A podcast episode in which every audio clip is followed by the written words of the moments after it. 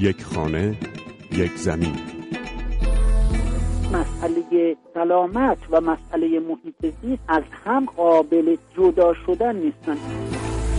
یک خانه یک زمین. حفاظت طبیعت حیات وحش محیط زیست نوعی دین بوده همیشه.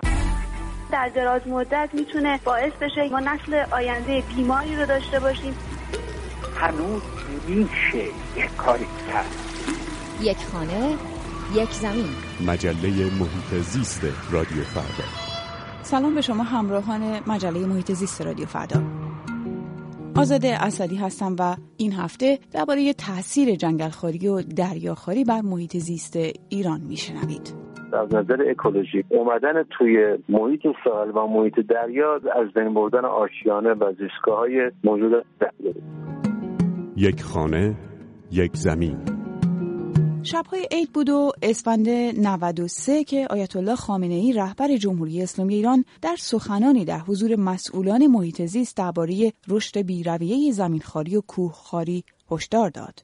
بخش های مختلف کشور این جنگل های متراکم و انبوه شمال کشور مورد چپاول و غارت بعضا و مورد بیتوجهی و بی احتمامی بعضا آخر قرار می‌گیره اجازه ندید به این جنگل ها دسترازی بشه.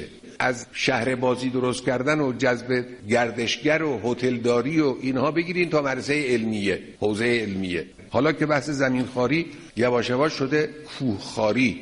قاطع باید برخورد کنند. هشدار رهبر جمهوری اسلامی ایران به داستان دنبالداری برمیگشت که دو سالیه درباره اون حرف زده میشه. تو یک کلمه به این کار میگن زمینخواری. زمینخواری که گفتن بعضی از مسئولان و نمایندگان مجلس در دولت قبلی در شکلگیریش در کشور نقش داشتند. زمین که به خطر افتاد و ساخت و ساز در بخشهای غیر مجازش رونق گرفت ساختمانسازی به کوه و کوهبایه هم رسید و حالا به ساحلها و خشکاندن دریاها رسیده. حالا در کنار زمینخواری کوهخواری و جنگلخواری که به گفته معاون وزیر راه و شهرسازی صدمات زیادی را به محیط زیست کشور وارد کرده واژه تازه‌ای شکل گرفته.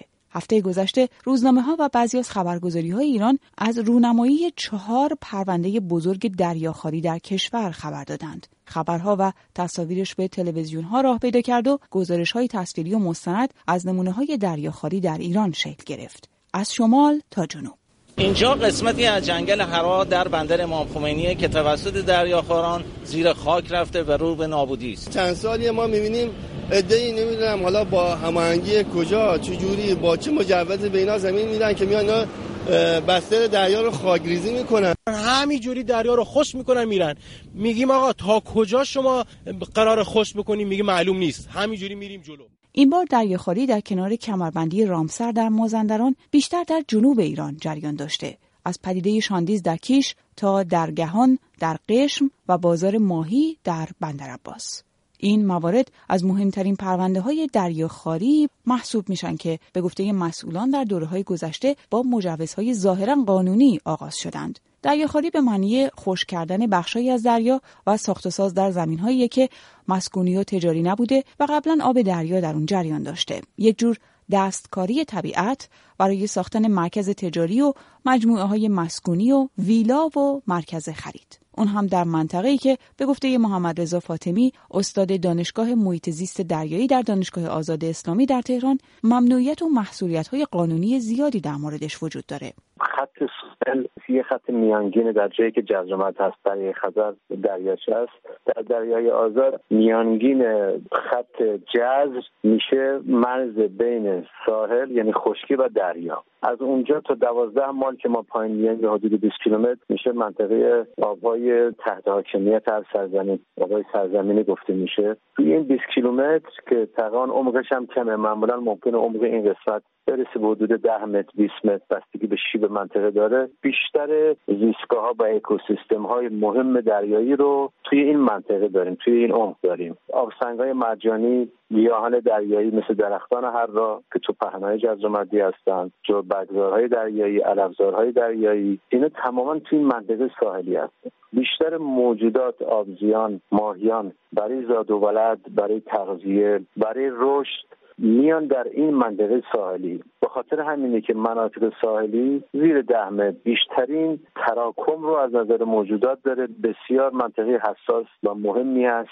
به خاطر همین هم است که توسط سازمان جهانی محیط زیست و سازمان بین المللی دریانوردی اینو به عنوان یک منطقه حساس ساحلی گفتن بایستی حفاظت بشه و مد نظر قرار بگیره. هر گونه ساخت و ساز یا تعدیب محیط دریا اگر تو این مناطق مهم زیستگاه مهم باشه میره لطمه می‌زنه با آبزیان و اکوسیستم که جبران اون دیگه ممکن نیست. نماینده استان گلستان در مجلس محمد جواد نظری مهر گفته شرایط خشکاندن و دریاخواری اونقدر در ایران جدی شده که برای دیدن بعضی از این ساحل ها باید سوار هلیکوپتر شد. به گفته نماینده بندر ترکمن در مجلس هم ساحل ها دیوار کشی شدند و دریا تبدیل به ملک خصوصی برای بعضی از آدم ها شده.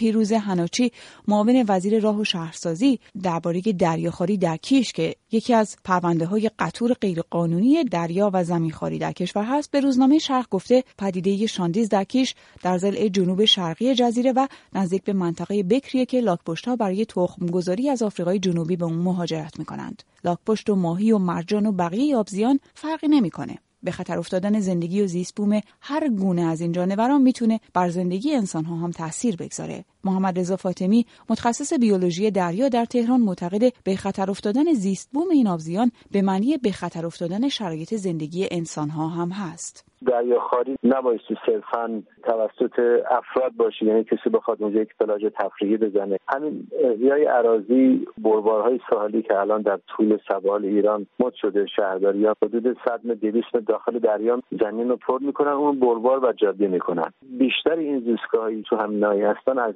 میره سیادان ما در تمام طول ساحل بجز شهرهای بزرگ تمام مناطق ساحلی و حیات و ممات این مردم قسمت عمدهش توی ساحل اما این فقط دریاها نیستند که این روزها به خطر افتادند. در زمین ها و کوهپایه ها هم زندگی درختان و طبیعت و جنگل ها و فضاهای سبز به خطر افتاده. گردنه حیران در مسیر آستارا اردبیل که میگن روزگاری انسانها از دیدن طبیعت و زیبایی و رقص مه و آفتاب در دره و کوههاش حیران میموندند یکی دیگه از این پرونده های زمینخواریه که بر فرازش تلکابین خصوصی نصب شده و کوهپایه های سرسبزش تخریب شده تا ویلاهای چند هکتاری در اون ساخته بشه شش پرونده زمینخواری فقط در منطقه حیران باز شده و بعد از اون بحث زمینخواری در لواسان و رودبار و دماوند و طالقان هم مطرح شده. سفر نعیمی نماینده آستارا در مجلس در گفتگویی در برنامه زنده در تلویزیون ایران از شرایطی گفت که مردم در روستای حیران با اون روبرو بودند. آدمایی پشت کار بودن که اهالی محل باید شاکی می شدن که اینها تهدید شده بودن و هم می سیروس بختیاری پژوهشگر خاک و منابع آب در ایران از نخستین تأثیر این ساخت و سازها و تخریب زیستبوم منطقه های سرسبز و جنگلی در ایران میگه. تأثیر اساسی و اولیه بر خاک منطقه.